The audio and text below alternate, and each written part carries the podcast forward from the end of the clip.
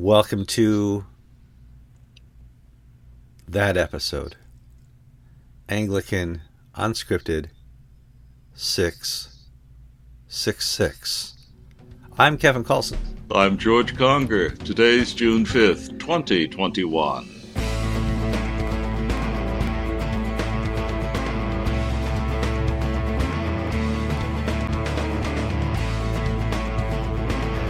All right, welcome to another show of Anglican Unscripted. And before we get too far, there are skyscrapers around the world that don't have the 13th floor.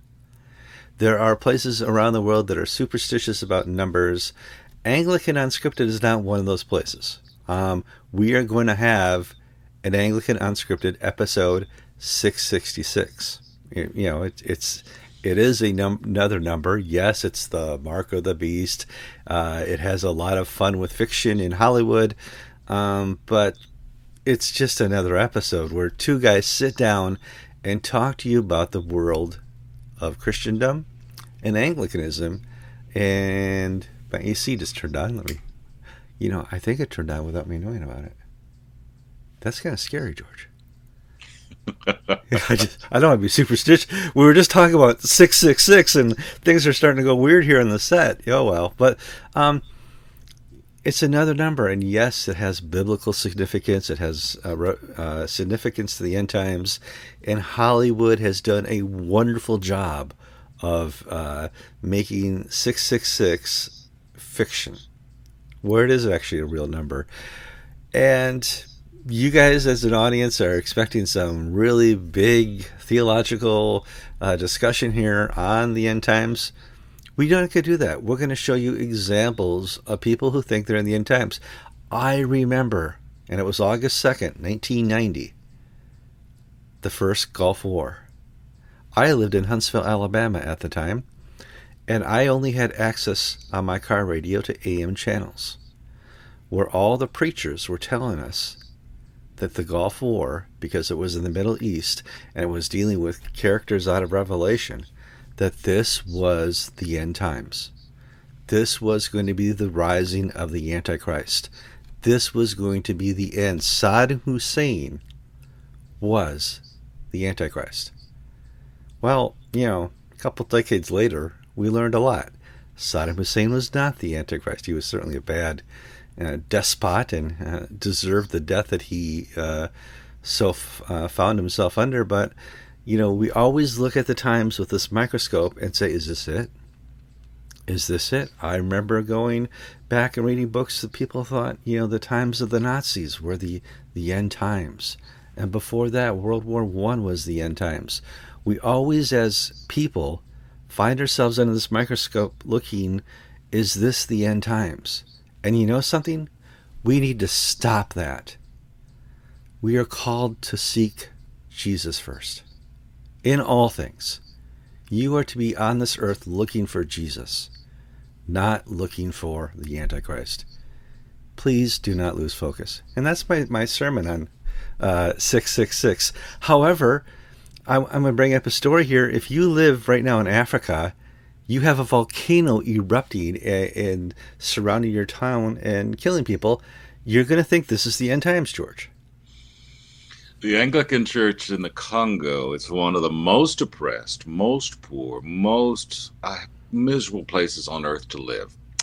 Uh, this past weekend, Muslim extremists came into Nord Kivu in the northeast of the Congo and they raided a village, killed 55 people, took some people off to be sold into slavery, and they murdered the local Anglican priest and burned the church down. That's not unusual. That happens all the time, uh, including the murder of the clergy, uh, whether it's the African, whether the Anglican priest, the Catholic priest, the Seventh Day Adventist pastor. Yeah. They kill they kill the Christian ministers. Well, Meanwhile, little little ways down, uh, going south, volcano has erupted outside the city of Goma, which is the largest city in eastern Congo. And the lava flows, Goma is on a lake, one of the Great Lakes, and the lava flows have flowed on either side of the city. Some Anglican churches and other churches have been burned to the ground. People have died. Uh, people have now volcano uh, uh lava moves slowly, but some older people basically have been left in their homes. They've perished, and the roads are out of Goma have been cut off. So actually, I'm told more people have died who have fl- trying to flee the volcano by getting in boats, trying to cross the lake, which is a giant lake. It's an inland sea. More people have died from their boats foundering with too many people in them than have been actually killed by lava flows. So the the sense that the end of the world is coming with uh, persecution and death and volcanoes and and his mass hysteria, uh, the people in the Congo have more cause to fear that than we do in the United States. Uh, no matter what your opinion of Donald Trump or Joe Biden is. No. Uh, but in honesty, politics every day gets crazier. Here in America, in the West, in Europe, it's it's parody, it's satire. You can't believe the stories you're reading. Yeah, and, and Kevin was right. Kevin mentioned in the in the uh, Second World War, uh, some Hasidic groups in Poland were ecstatic when Hitler invaded Poland because uh, if you take Hitler's Adolf Hitler's name and you apply Kabbalah numerology to it, it it can be uh, changed to uh, the Messiah is coming. So the uh, is coming, uh, even though he's the Antichrist that comes before the Messiah. It was the time of the millennium, so there was some Hasidic Jews in Poland in 1939 ecstatic that Germany invaded. They were all dead within a year and a half, two years, but people just get silly about. Uh, they try to explain the signs of the times uh, by. Uh, now, most of our viewers are not people who take numerology seriously, but in Africa, there is a very strong belief in the spirit world among people in the United States who I've worked with, who I would you would probably call poorer, less well educated. There's a strong belief in astrology and horoscopes and omens and signs. And part of the Christian life is to break the hold of this demonic over people. I remember when you and I were in Tanzania for the uh, primates meeting, and I took a day trip up to uh, see Dr. Livingstone's uh, uh, ruins up uh, north of where we were staying. Spent a whole day with the driver, and he took me all around and gave me a quick tour. We stopped in a village of probably 60 or 70 people, and everybody was wearing a little red amulet. a little necklace around their thing. It was a. They all had this identical amulet. I said, "What's that for?" And it was a Christian community, and they believed this red amulet that they were given to by a pastor was going to save them from the Antichrist. Whoa! I, I, I, didn't know they watched the 700 Club in northern just Tanzania. Like, like, Pat Robertson's reached that far? Or? Yeah, eh, but eh, when you want to look for things that are wrong, I, I, I look at just the modern day prophecies you know, that Donald Trump was going to be president again, that uh, the Antichrist, eh, the only reason Donald Trump would lose is if the Antichrist were walking the earth.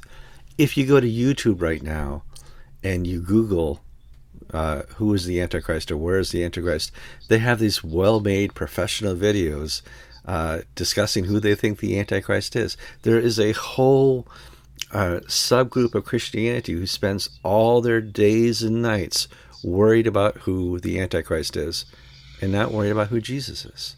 Mm-hmm. And boy, you guys, uh, you know, Jesus actually warned us about people like you.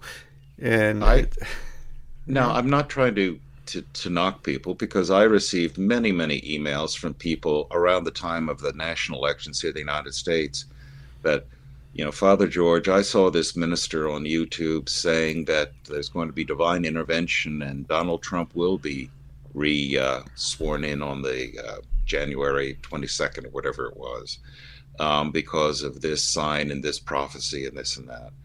Uh, and I would say, you know, I. Uh, I hear what you're saying, but we cannot apply, we cannot use the Bible in that way to try to basically we've come to a conclusion that we want a certain person to be president and then we're going to pick out those passages in the scriptures that seems to make our uh, wishes come true it's the bible that should lead us not we leading the bible Now, you have to say this in a pastoral way because people have bona fide political fears Absolutely, and hopes sure. and dreams. Yeah. But, and it just happens again and again and again that uh, people, some people use Christianity in a non-Christian way. They use it as a form of paganism, as a form of numer, as a form of divination, as a form of magic, rather than, as Kevin said, seeing in it the salvation through Christ and Christ alone. I remember probably the only time there was divine intervention in a presidential election here in America was Al Gore, Bush two, the hanging chads from Florida. That I'm sure you know God just kind of pushed it towards Bush because Gore was bad, George. Gore was really bad. oh man, Gore was bad. So let's move on to crazy bishop news. This is a program, Anglican Unscripted, where we talk about uh, religion news and Anglican news. We have some great bishop stories that uh, will just satisfy you as an Anglican viewer. Canadian bishop inhibited, George. He's only been in office like 10 days. Well, Lincoln McEwen, McCann uh, I don't know M C K O E N. First Canadian I've ever met named Lincoln, by the way. Uh, he he was he's bishop of the the the, uh, the diocese of the people or the territory of the people. That's right. Now, now what is that? Well, about twenty odd years ago, the diocese of Cariboo, which is inland British Columbia, was sued for abuse committed in residential schools it owned that were attended by Indians. The government rounded up all the Indians for about 100 years and shipped them to schools which they contracted with the Catholics and the Anglicans and everybody to run for them. Some of these schools had perverts on the staff. Just, just you know. Uh, and it was bad at the time to send, you know, to forcibly send uh, Natives American there was really. And well, the, long and the short of it was Cariboo was bankrupted. So what was the Diocese of Cariboo became the Anglican parishes of the interior, and then they renamed themselves the Territory of the People. It's based in Kamloops, which is in uh, central uh, central eastern BC. Well, its bishop uh, Lincoln McEwen, uh, who's a real liberal, you know, he's into reparations for the Indians or First Peoples, as they call them, Canada, uh, into gay marriage, into social justice. He's into every little thing you can think of.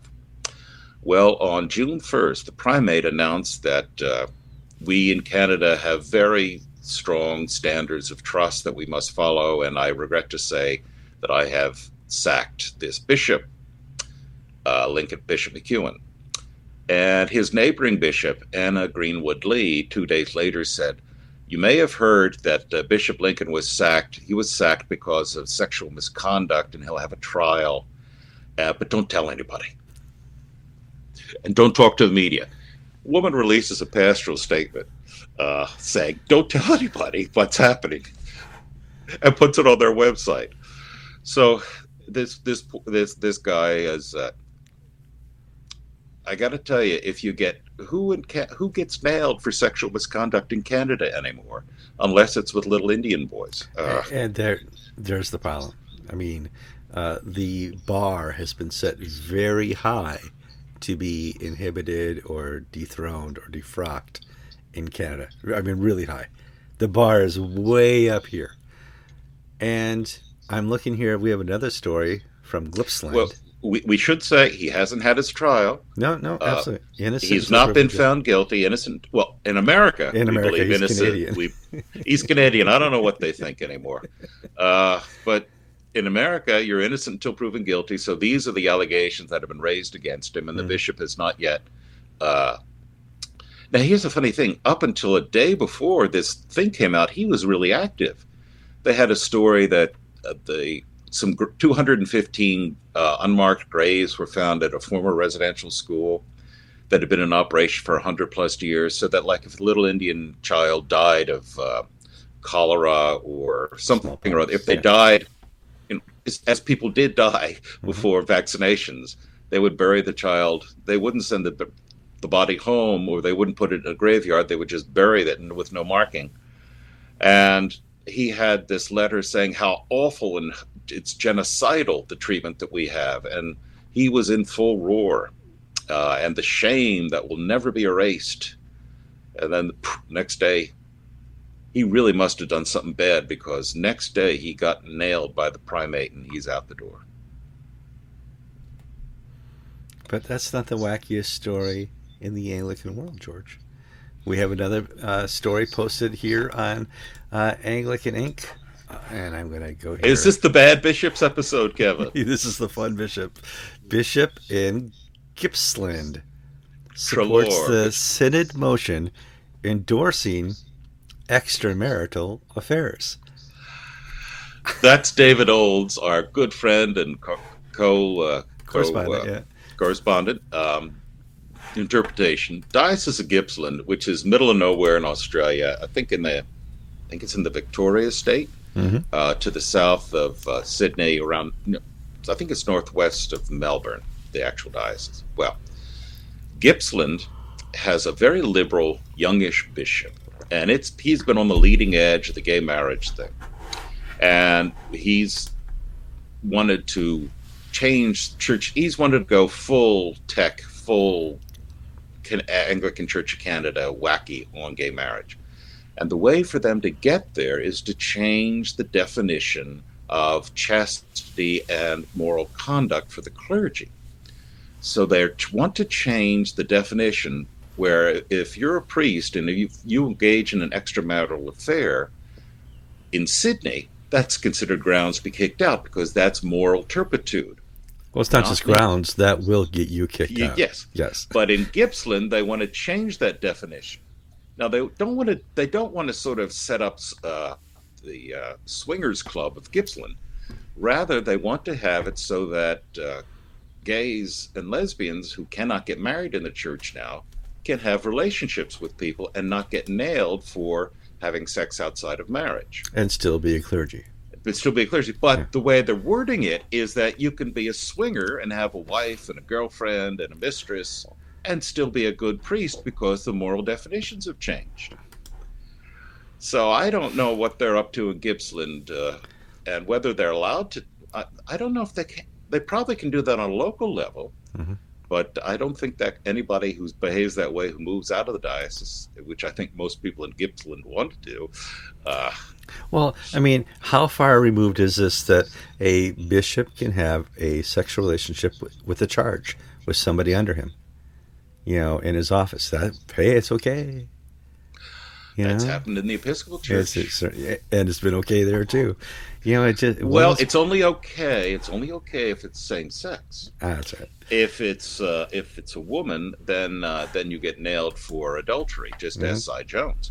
But uh, if it's the well, we won't, won't go to, down that road. No, no, no, no libel, no slander here.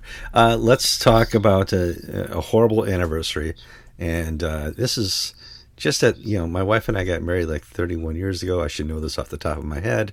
32 years ago, when I was uh, still uh, a little college boy, Tiananmen Square was in the news, and we would watch the tension every night on CNN as they would have a live camera showing all the uh, students that were e- erecting statues and taking over Tiananmen St- Square, and kind of the first Occupy Tiananmen uh, revolt was going on, and the rumors around here in the West were like, this is it. When the students get involved, when the young people get involved, there can be a, a successful revolt and revolution.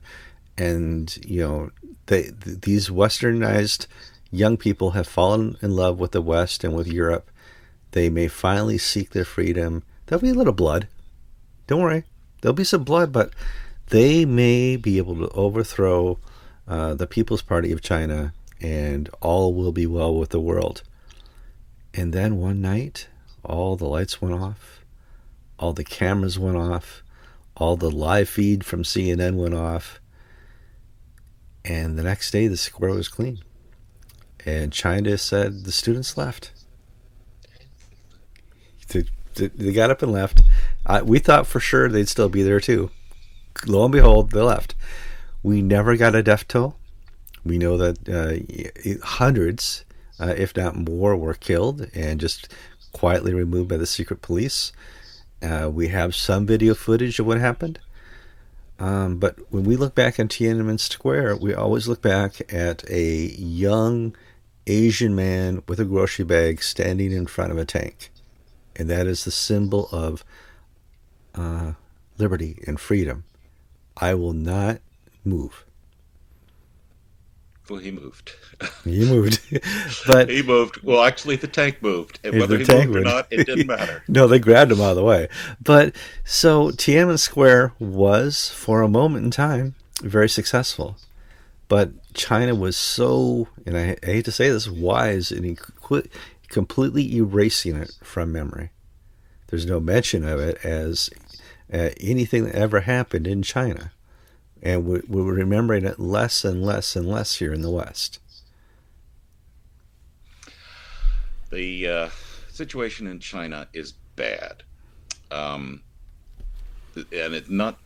It's bad on several levels. Mm-hmm. Um, in London, there's this uh, public uh, trial. It's not a real trial. It's a. Uh, it's it's akin to the sort of things they had in the '70s about the Vietnam War. Mm-hmm um, but there's a trial of China for its treatment of the Uyghurs, the Muslims in uh, Xinjiang, in the, the west western uh, province of China. And there's test, uh, testimony of victims, testimony of perpetrators who've defected, and there's a real bona fide genocide where the Chinese government is seeking to destroy a people who are a threat to the uh, state uh, these people will be destroyed. They'll be they'll either be it's the Borg. They either will be uh, assimilated because resistance is futile, and there's fear among Christians in China that the Christian church is next. Why do I say that? Well, the, the Falun Gong for years has been the subject of uh, of terrible persecution, uh, such that we now have bona fide document cases where they kill members of this sect for their body organs. When they're arrested, their blood, body blood typed and tissue typed. And then when an order comes up for the for a kidney or for a liver or whatever, that person will be executed and the kidney will be provided to the client. This is happening. This is not bad science fiction from the no, 70s. And, and it, you know what's happening because Biden knows it's happening and he's trying to call them on it. When low, lackluster presidential president Biden gets involved, it's bad. well, in in China, in Hong Kong, they had a very low key celebration of the uh, Tiananmen Square anniversary. I don't even think the Anglicans held one. I think it was only the Catholics. Mm-hmm. Because Hong Kong is no longer Hong Kong, the Hong Kong we knew. It's no longer the vibrant, dynamic industrial hub and giant China has decided that it is in their interest to assimilate Hong Kong. And I am told, I have no first-hand knowledge. I am told that in China proper itself, well, here, here's what I do know. Uh, there are some Chinese Christian publications that are allowed to be published because this church is still legal. The Three Self patriotic movement and the China Christian Council can still publish things because they're government sponsored. And they've had all these articles about people are not coming back to church after a COVID. We wonder why. And could it be that uh, could it be that the Chinese government now has cameras in every church? And when you go to church, your face is recorded, your name is taken down, and the state knows that you are a hostile element, socially unfriendly? Could it be that children under 18 are forbidden to come into church? That if you catechize a child, you'll get arrested for brainwashing and for uh, anti state activities? Um, things are bad. The when it, I'm not even just talking about the house church movement. I'm talking about the official state sanctioned churches are now under outright persecution. It's, it was it started a year and a half, two years ago with the outward signs of process of the roof of the buildings being blown up and torn down. Well, I it's think moved it... to the arresting of pastors, and now the state has just passed laws governing the organization of churches where in essence every aspect of church life must must be vetted by the Communist Party and the regime. And I think it really started really hard when they started implementing, I think seven years ago, social credits. Mm-hmm. We have a social credit system where uh, those people that we trust, those people that do good for the society, that are members of the Communist Party, that are uh, teaching communism and preaching communism and are the evangelists of communism, your social credit is high. You can go where you want, do what you want, get your what you want. Go to, your children can go to college. Yep. You know, it's the the you know Kevin and I uh, worked for years to put money aside. I mean, to, to pay for private school education. Oh. China, yeah. Uh, that's a gift to this state, and if you know, and for our political views, our children would be uh, have to become factory workers. They couldn't become professionals or whatever their talents would let them to be because of the social credit system. And now with the social credit system, you your camera shows your face shows up on camera at a church. You can't get the business loan. You can't get your kids in school. You can't go to the nice restaurants. You are ostracized by your community. Uh, and that nice apartment you had and that brand new uh, skyscraper in the middle of Wahoo, that's no longer available to you.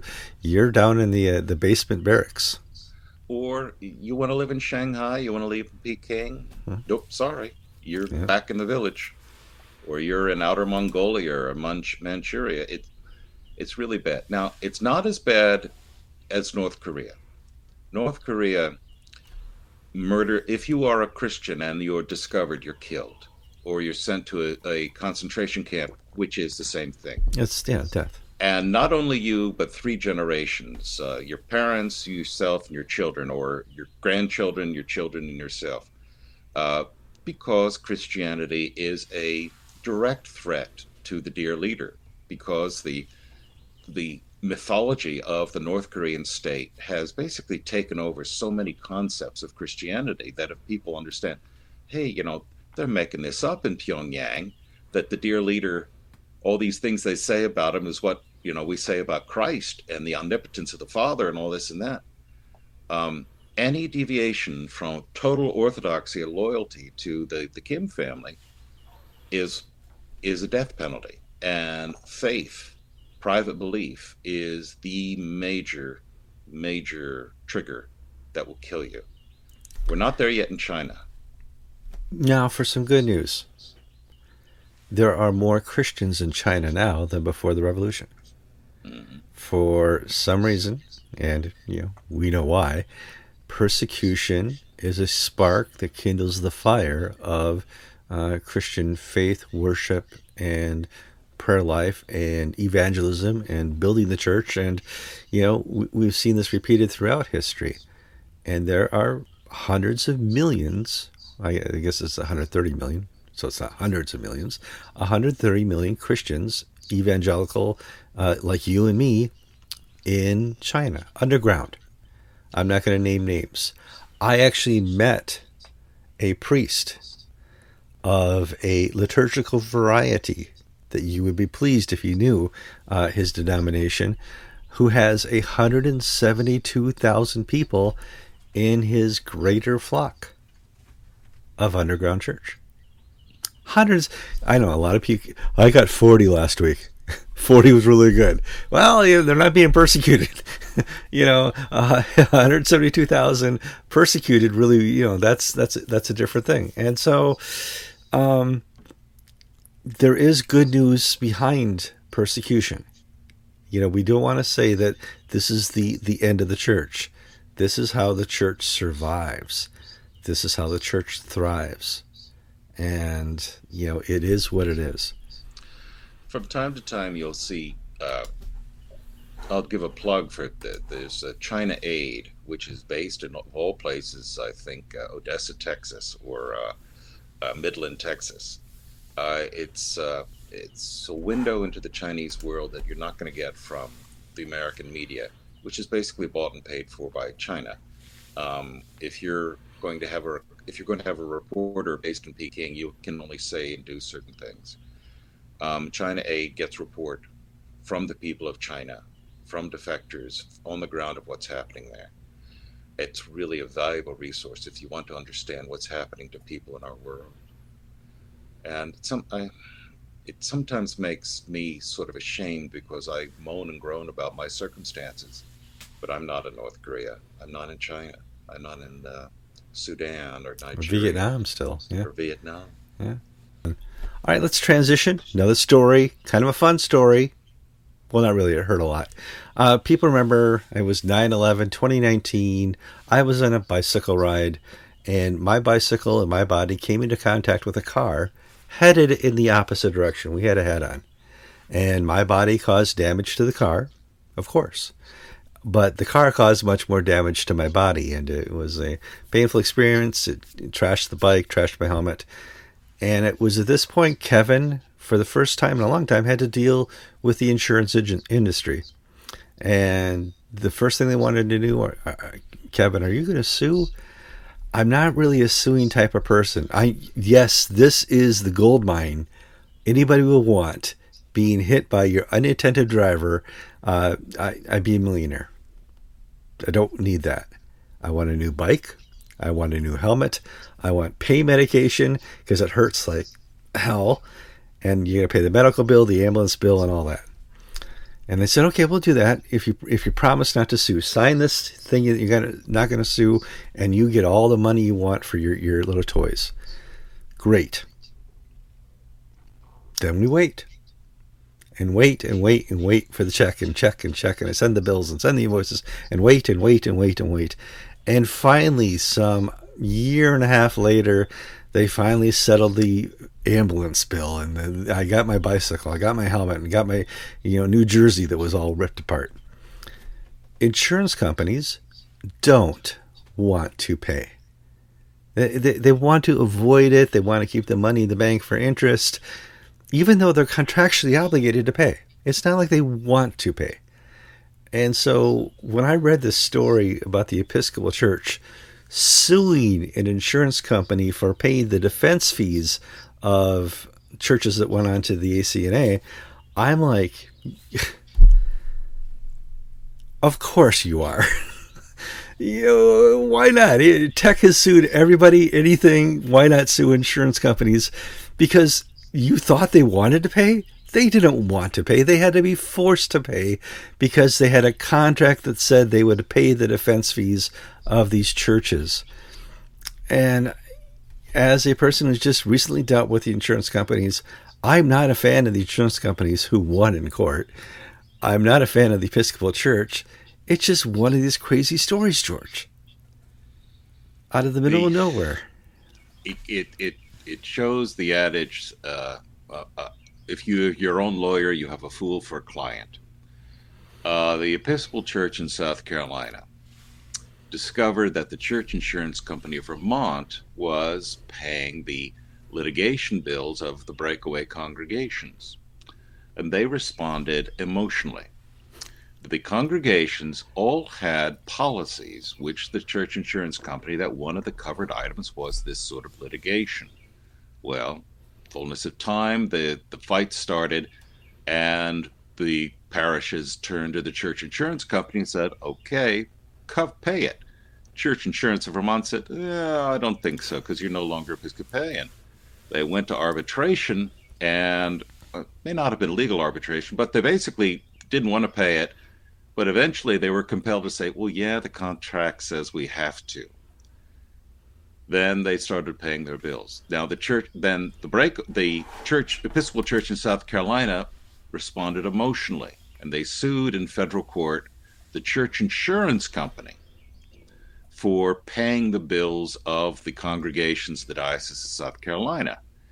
Um, Which they had to do because the contract they had with them said they had to pay it. There's no Dennis Canon in the insurance industry. And it went to uh, local South Carolina District Court, found for the Anglican parishes, went up to the Court of Appeals, and the Court of Appeals, in a unanimous verdict, said, look, it may make sense that the uh, money was used to uh, buy the congregations to pay their legal bills, but so what? Uh, that's a speculation. And, you know, basically we go by the contracts here.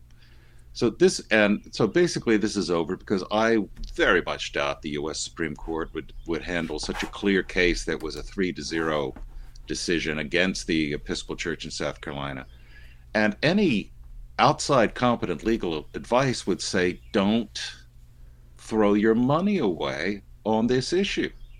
But the Episcopal Church in South Carolina's lawyers who litigate this are also its lay leaders. And so I don't know if they're getting paid for their labors by themselves, but you know, they just are not thinking these things.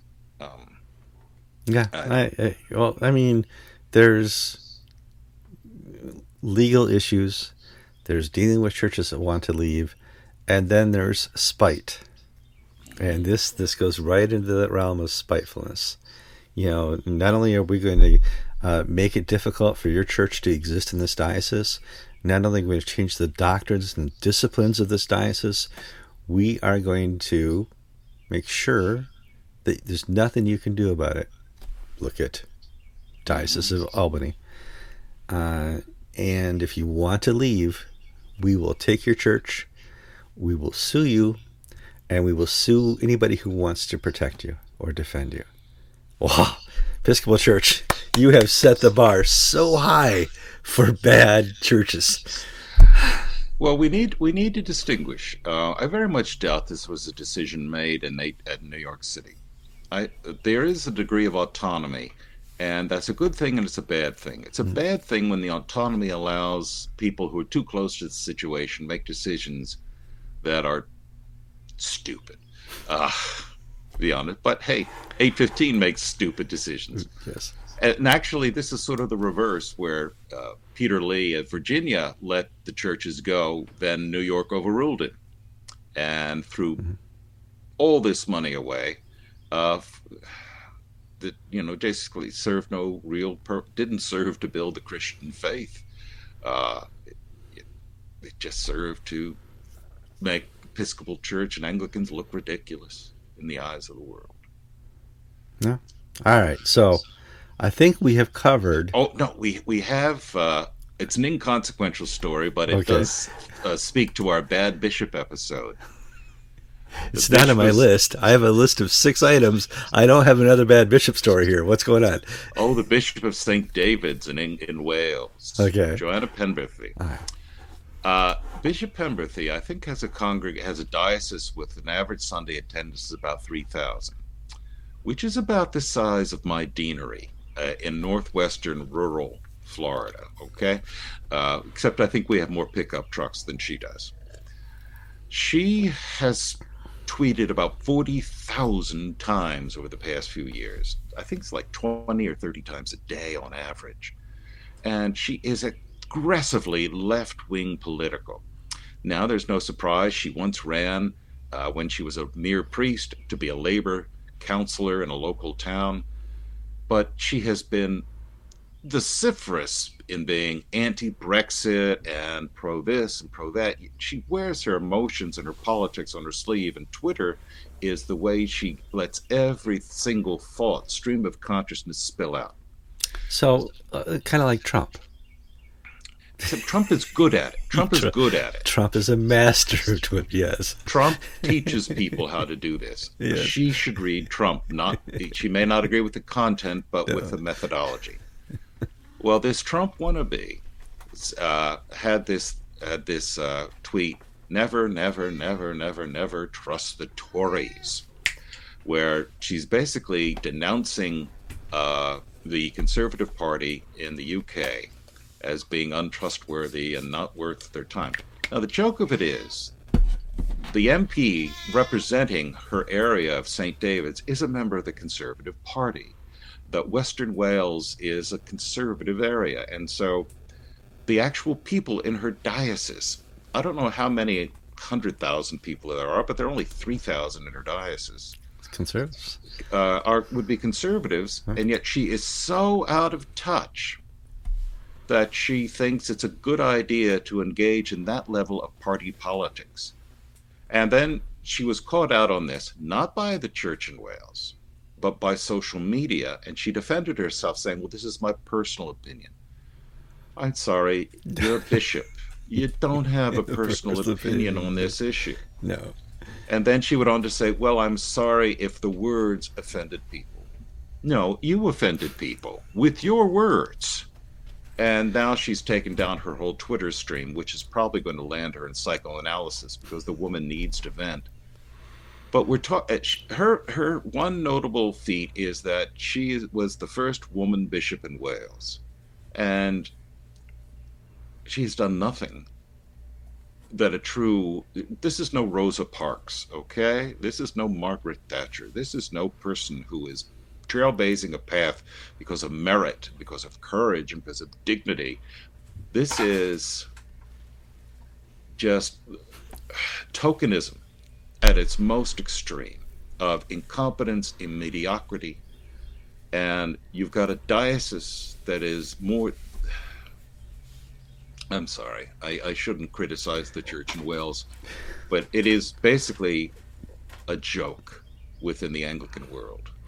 Um, when we hear stuff about Wales, we have to pre-roll our eyes before we read the story. Yes, in the yeah. in that the, the faithfulness and the enthusiasm and the growth in the Church of Wales is it's frighteningly bad. Yeah. Uh, I, we need to cover this because we talked about it on the show. But uh, Sydney minister offers praise for Jonathan Fletcher. Got a lot of comments. This is a story we posted uh, on May 23rd, and we talked about it. I think we mentioned it here on the show that this guy from Sydney says, you know, Jonathan Fletcher's a cool dude and has an amazing ministry and has done wonderful things. Somebody talked to this minister and said, You're not paying attention here. you may have missed the last five years of news on Anglican Unscripted talking about Jonathan Fletcher. You may have missed the victim statements, the trials, the you, the stuff from Justin Welby, and this uh, pastor from Sydney has now walked back his praise of Jonathan Fletcher. Simon Manchester is a very prominent North Sydney minister. He's now retired, but he had a radio ministry along with his parish that had 100,000 listeners a weekend. Great preacher, wonderful guy. Mm-hmm. He's known Jonathan Fletcher for 40 plus years. He was a colleague. Difference was that Simon Manchester uh, was happily married, is a uh, and is not the sort of person that Jonathan Fletcher would sort of focus on to be one of his victims. And as such, he's not, uh, he, was totally unaware of the bad things. And besides, he's in Australia. Well, he posted a uh, tweet. Uh, no, I'm sorry. He wrote a letter to evangelicals now with his wife saying, Fletcher's been a friend of ours for 40 years. And, you know, he said the sort of thing that you say at the beginning of a scandal that this is a friend of mine. And I hope it's not true. Instead, he waited five years after this thing started to say he's a friend of mine. I hope after, it's not true. His timing was terrible. Yeah. Well, Julian Mann, our correspondent in the UK, wrote a story about this that was the story of the week in terms of viewership. Tens of thousands or whatever it was. Yeah. At least at least five people read it. Uh, and it caused a tremendous blowback. Well, Manchester has tweeted a, an apology. And I think it's a genuine apology because it's so befuddled. It's like, how did I step into this? I I wasn't condoning abuse. This is a guy I knew, and he, he's he's always used the right fork at dinner, and he's never been anything but a gentleman to me. I'm sorry for implying that the things that he did were not true. So he's he's walked this back. But Kevin, I think you're right because I know questions were put to the Archbishop of Sydney mm-hmm. about are you happy that somebody's doing this to Moore College where he teaches preaching?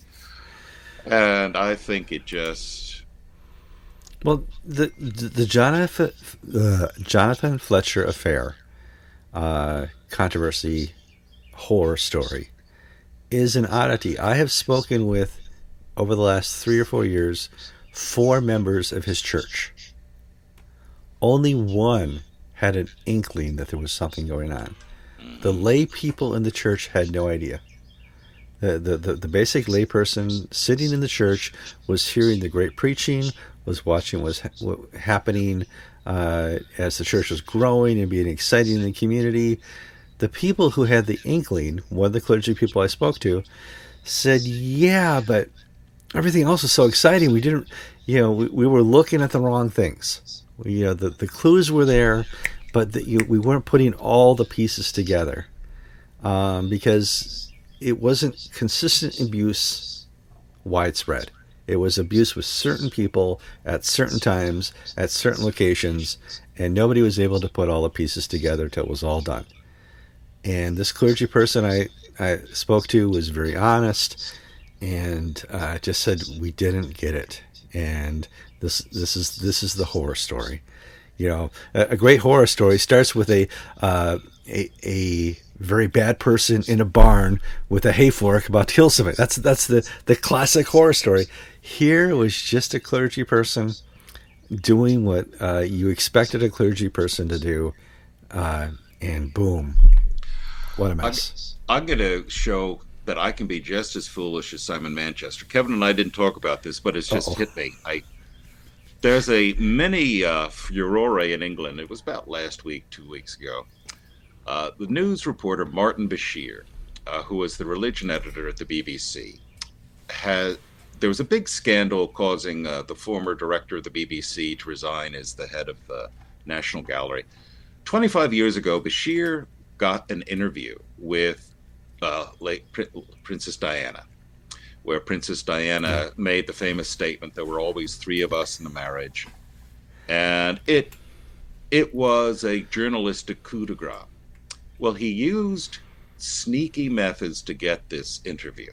Correct where he uh, forged some bank statements to show them to Diana. Said, "Look, your servants are getting money and they're selling your story, so you might as well tell your story to me and to the BBC." That's not how you do it in journalism. I've but never he, done that.